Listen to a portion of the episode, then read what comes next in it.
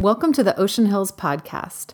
Our hope is that today's message would help you connect more deeply with God and with others. If you would like more information on what is happening in the Ocean Hills community, check out our website at oceanhills.org or download the Ocean Hills app. If you are encouraged by our ministry and would like to partner with us financially, you can give through your mobile device by texting Ocean Hills to 77977. We hope you enjoy this message. Go ahead and grab a seat.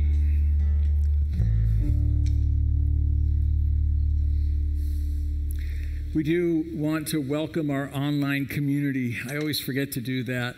I know my mom watches every week. She sends me text messages when we're having technical difficulties. Like somehow I'm going to be on my phone here in the middle of the sermon. But love you, mom, and uh, shout out to you. I made a new friend, Baby Juju, this week. Shout out to you. Anyways, do you know that in some South Pacific islands, the person that is holding, carrying the conch shell, is the person with the authority. The person carrying the conch shell is the one who's in charge. Today's sermon is Who is carrying the conch shell of your life? Who has the, or what has the ultimate authority, the final say in your life? Who's carrying the conch shell? And so let me ask you some questions, maybe to press even deeper for us. I mean, when you're asking the big question, why am I here? Who's carrying the conch shell in your life. When you're forced to face reality, when you're confused, when you feel lost about the direction of your life, who has the final authority? When it comes to establishing a standard for morality, for right and wrong, who or what is your final authority? What voice has the most influence on you right here, right now, in real time? What person, what voice, what author, what influencer? Is it a parent? Is it a podcast? Is it a pundit, a politician? Is it your feelings, your friends? Is it the Kardashians? you know, I looked online, the top podcasts in America right now the Joe Rogan Experience. Is he your final authority? Ben Shapiro, Jordan Peterson, Stuff You Should Know, This American Life, Call Her Daddy, the Sex and Relationship podcast. Who has the final say? Who's influencing you when it comes to the choices that you're making, the direction of your life? Who are you trusting? Who are you yielding to? Who are you following? 1 Thessalonians chapter 2, verse 13.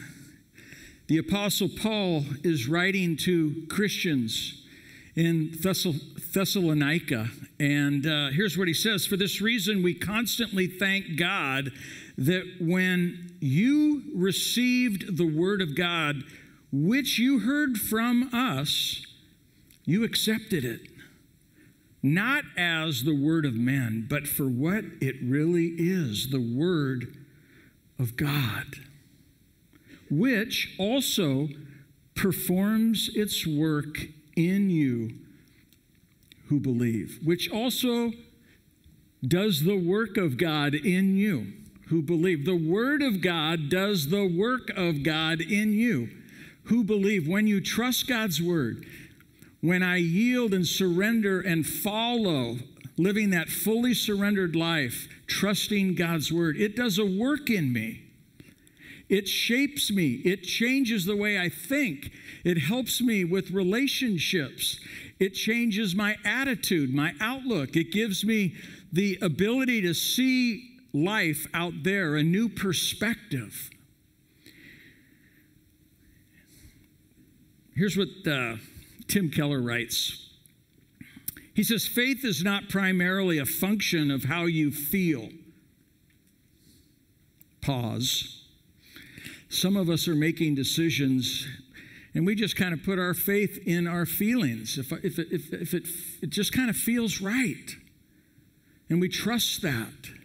And I'm not negating feelings, but boy, I don't know about you, but my feelings go all over the place. He says faith's not primarily a function of how you feel, faith is living out and believing what truth is, despite what you feel. And so in my life, I did not grow up trusting God. I did not grow up putting my trust in God's word. But here I am now, some 40 years later, and I can say that for the last 40 years, that doctrinal statement that God's word is the only perfect rule for faith, doctrine, and conduct, the way we live and treat other people, that God's word is the final authority in my life. Doesn't mean I'm perfect in living it out, but it's that ruler. It's that way of life that I'm, when I'm lost, when I'm not sure what to do, God's word is the way. Jesus and God's word, by the way, we don't, let me just be clear about this. We don't idolize the Bible, we don't worship the Bible. I know sometimes I think churches, we can kind of move in that direction. No, the Bible points us to Jesus.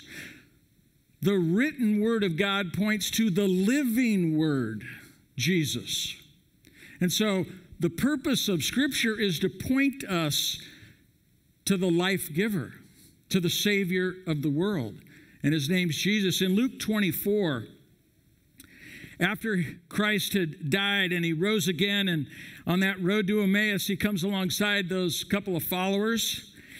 And it says this in verse 27 he's having a conversation with them, and then he said, it says, beginning with Moses and all the prophets.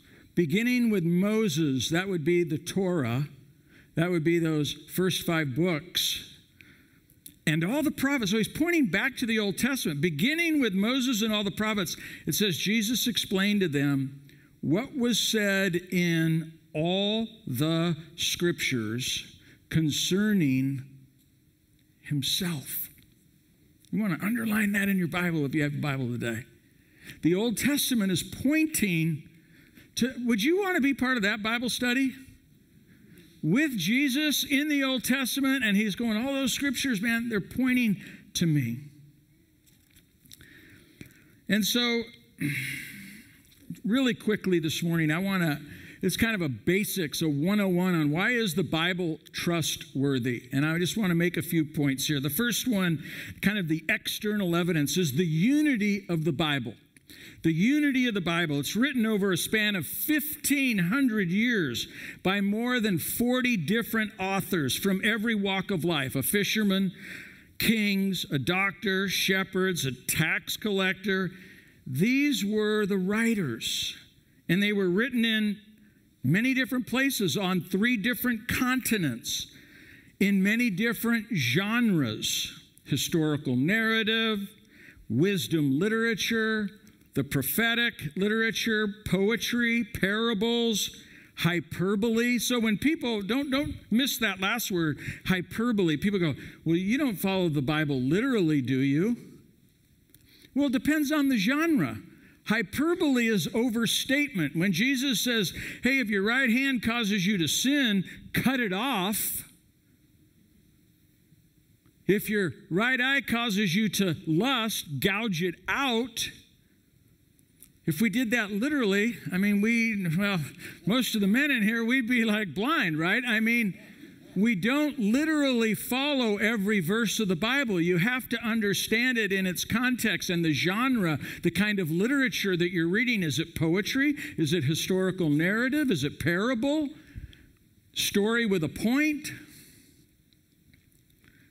But here's the beautiful thing in all of those different types of literature, and all those different authors and all those different places over all those 1,500 years, there's still a central theme, a, a, unity to all of Scripture, pointing to Jesus and the restoration of all things, pointing to Jesus and his redemptive work on the cross and his commitment of restoring all things. Then you move to the second point, which is simply archaeology. I'll just throw that one in. No archaeological discovery has proven the Bible to be false. And I read this week, I remember this name back when I was in seminary William Albright, who, by the way, was not a friend of Christianity, yet the foremost authority in Middle East archaeology. He said that archaeology has confirmed the historical or the historicity of the Old Testament. A guy that's not even a fan of Christianity is saying it's historically accurate. Then you move to prophecy. The third reason we believe the Bible is trustworthy over 300 prophecies made about Jesus in the Old Testament his place of birth, how he would die, the nation of Israel will reject him, on and on and on and all made hundreds of years before Jesus walked on planet Earth. Now, what are the odds that one person could fulfill 300 prophecies that were written a few hundred years before that person walked on planet Earth? What are the odds that one person could fulfill those 300 prophecies? Well, there's a guy who wrote a book called Science Speaks, Peter Stoner. What a last name, Stoner, man. Okay. I guess you had to be uh, living in the 70s to get that one. But um, here's what he writes Peter Stoner, in his book Science Speaks, helps us visually comprehend the staggering odds of this probability. It's one in, and then a one with 17 zeros behind it. I don't even know how to. Where's Dylan? I need, I need you to tell me what that number. I don't even know how to pronounce that. But that's the odds. One in, one with 17 zeros behind it. So comprehend the staggering odds of this probability. And so Stoner proposed that we take, listen to this, that many, I mean, that's trillions, that many silver dollars and lay them across the state of Texas. He says, and he writes, in doing so, we'd find that, the, that they stack up across the state of Texas two feet deep across the entire state of Texas, silver dollars two feet deep. Then he says, but wait, there's more. Now mark one of those silver dollars with an X on it, and then throw it, stir it, stir up all those silver dollars, and then blindfold a volunteer and tell him that he can travel anywhere he wants in the state of Texas, but he must, in one pick, pick out the marked silver dollar. That is how difficult it would be for one single person to fulfill all those 300 products. Now just let just sit in that. Regardless of what you believe about the Bible, about Jesus, about religion, spirituality, the prophetic literature, the prophecies about this Messiah, this one person that he fulfilled, it's staggering. So you have the unity of the Bible, you have archaeology, you have prophecy. And when I asked Walter Han- Dr. Walter Hansen, who helped us start this church, New Testament professor at Fuller Seminary uh, back in the day, I said, Walter, why do you believe the Bible's trustworthy? Why? Why? And he said, you know, I get it. Unity of the Bible, that's great. Archaeology, great. Prophecy, great. But what carries the most weight for me is that Jesus Christ, Jesus Christ himself saw Scripture as authoritative. Jesus viewed the Bible, and in that day, of course, it was the Old Testament. He viewed Scripture as authoritative, and because he did, we do. I do. And now you might say, well, how do you know Jesus viewed it as authoritative? Well, here's a few verses Matthew 4, three different places.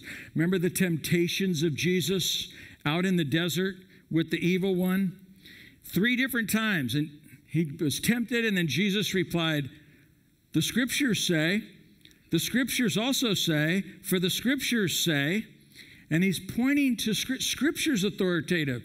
You can tempt me, but here's what God's word says. And that's the final say in my life. I'm not listening to that voice or that voice or that voice or that voice. I'm listening to this voice as the authority in my decision making, in my choices, in my lifestyle, in the way I do marriage, in the way I do friendship, in the way I approach my life. In John 17, verse 17, Jesus prayed this prayer to his Father Make them holy by your truth. Teach them your word, which is truth. Teach them your word, which is truth. Jesus affirming the truth of God. And then, of course, at the end of Matthew 28, the Great Commission, Jesus came and he told his disciples that I, he says, I've been given all, what's the word? Authority. I've been given all authority in heaven and on earth. Therefore, go and make disciples. So here's where the rubber meets the road. You and I have to make a decision. Am I going to trust Jesus? That he has ultimate authority in my life? Am I going to trust that the Word of God, that the words of Jesus have the final say in my life? N.T. Wright, he wrote an article called How Can the Bible Be Authoritative? Now, I, I read this thing, it was like 20 pages long, man. The first 10, I'm like, dude, I, I, I, can't even understand what you're saying right now, man. It was just so dense and deep, man. I had to read this thing like three times. But there's a quote in here that I do understand, and let me read it for you. God's authority vested in Scripture is designed to liberate human beings to judge and condemn, not people, to judge and condemn evil and sin in the world. Why? In order to set people free, to be fully human. That is what God is in the business of doing. That is what his authority is there for to set people free, to liberate you and me, to liberate us and to set us free from fear, from addiction, from bitterness, from insecurity, from selfishness, to free you and me to live a life of love. To love well, to live generously. That's why we were created. To know God and to make Him known to be set free from being a people pleaser, for needing it, from needing anyone, everyone to like you or me. Just soak in that. Some of you were raised where the Bible was a sledgehammer. You look at the Bible and you're not like, dude, that's not a freedom instrument or a book about freedom. That's actually a sledgehammer that my parents beat me up with and used it to create so much fear and guilt and shame. That's not the purpose of the Bible. That's not the purpose of God's authority. That's not God's dream for your life. And so today, I hope that God will set you free in your heart to read this book. Not afraid of it. God's not afraid of your questions. God's not afraid of your doubt. God's not afraid of your scars. He says, Come, just come, just come, open the book, feed on these words. Let them be food to nourish your starving soul. Let them be your guide in how to live your life. Jesus said in John chapter 8, verses 31 and 32, just look at these words. He says, You're truly my disciples if you hold to my teachings in here. You are truly my disciples if you hold to my teachings. Well, what happens if I do that? Then you will know the truth. There are people in here right now that are confused about my truth, your truth, whose truth, what truth. Jesus said, I'm the way, I'm the truth, and I'm the life. You want to know the way? To become your best self, to live your best life, follow Jesus. You want to know the truth about life and how to live it? Follow Jesus. You want to live life to the fullest? Follow Jesus. If you are true, put that back up. If you are truly my disciples, you are truly my disciple if you hold to my teaching. Then you will know the truth. And then this last part, you know, out in our culture, they, they only quote the last line, they don't quote the first part. Then you will know the truth, and the truth will set you free. And that's the purpose of the Bible is to set us free. Not to beat us up with guilt and shame, and we're not enough, but to set us free. So I'm going to close with this thought.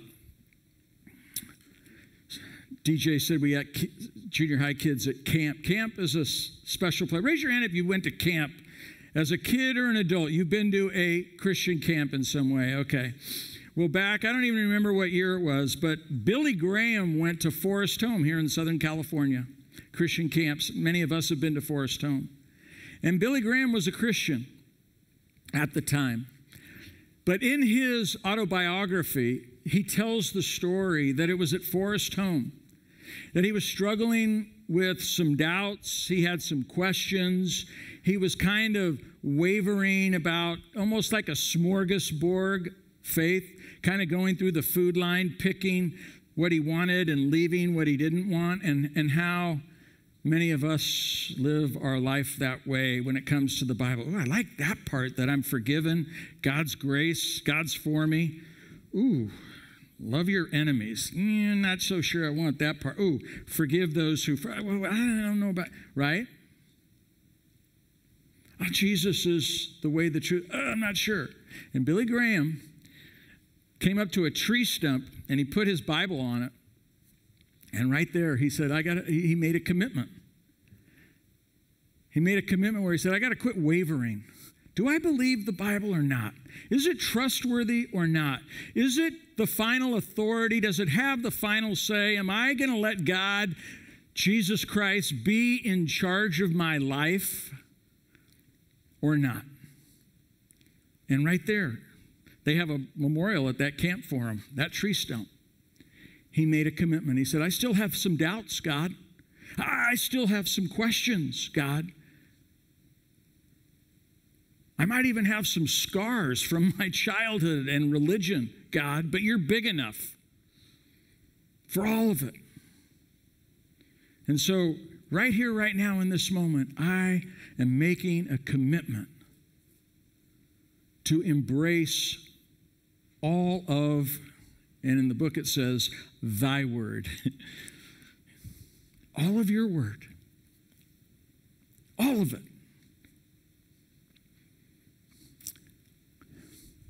He decided in that moment that God's word was going to be the conch shell of his life. And so I'm going to ask you right here, right now, where you are. You, you can go either way. You, you might be a Christian like Billy Graham and go, nah, I'm in more into smorgasbord Christianity. I'm going to tell you something. If that's where you live, you will never experience the power of God in your life when you're wavering. You got to go all in. And then you see God show up and speak to you, and the Holy Spirit come on you, and you see your life lived in a whole different dimension, lived in freedom. That's God's heart for you. If you will make His Word, His written Word, and the living Word, Jesus, the conch shell of your life. Let me pray for us.